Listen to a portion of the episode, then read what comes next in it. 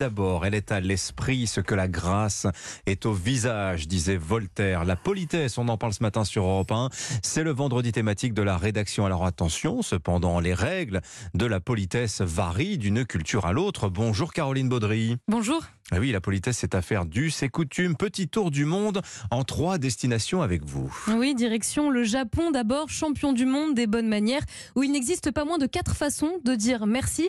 Les codes sont nombreuses et complexes. Notez qu'il est impoli de pointer ses baguettes vers quelqu'un, par exemple, ou de se moucher en public, mais bien vu d'aspirer euh, bruyamment sa nourriture.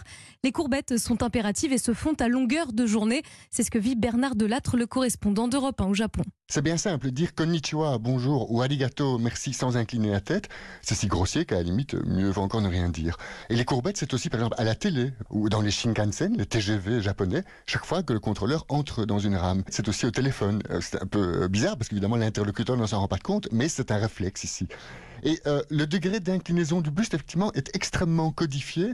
Et il s'agit vraiment de ne pas se tromper. Par exemple, moi, à une conférence de presse du Premier ministre, avant de poser ma question, je dois me présenter et je fais évidemment une courbette beaucoup plus appuyée que celle que je fais tous les matins à mon voisin de palier. Alors voilà, courber la tête même au téléphone. Alors Caroline, autour de nous, euh, les Anglais, leurs célèbres retenues, sont aussi de bons élèves en matière de politesse. hein. C'est la fameuse étiquette. Le terme est français, mais désigne aussi en Angleterre l'ensemble des règles qui régissent la courtoisie. Et à quelques centaines de kilomètres, l'Irlande est classée dans le top 5 des pays les plus accueillants, selon un sondage du comparateur de voyage Skyscanner. Les Irlandais sont perçus comme polis et cela passe par dire pardon en permanence, comme le raconte notre correspondante à Dublin, Laura Taouchanoff. Le fait de s'excuser, c'est une religion ici. Voilà, il y a les catholiques et il y a le, le mot sorry. Et d'ailleurs, euh, t'acceptes pas, par exemple, on te propose euh, une part de gâteau ou un thé. Tu dis désolé. Oui, oui, désolé. Enfin, tu t'excuses même quand tu acceptes ce genre de, de proposition.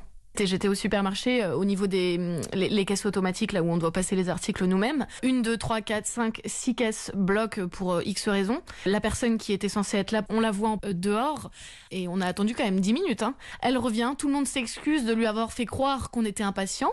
Euh, chose qu'il y a beaucoup moins euh, en France. Euh, Caroline, on l'entend, il y a le savoir-vivre dans les magasins, mais aussi dans la rue, à table, dans les transports, et puis l'attention que l'on porte aux autres, en particulier à l'adresse de nos aînés. Oui, si aider une personne âgée à traverser la rue est d'usage en France, c'est un incontournable de la politesse dans certains pays, comme la Côte d'Ivoire. On gâte et on choisit ses beaux-parents, mais aussi toute personne jugée plus âgée que soi, explique Christelle Pierre, correspondante à Abidjan. J'ai déjà été interpellée eh bien plusieurs fois par des inconnus dans la rue qui avaient besoin d'un coup de main, d'un conseil.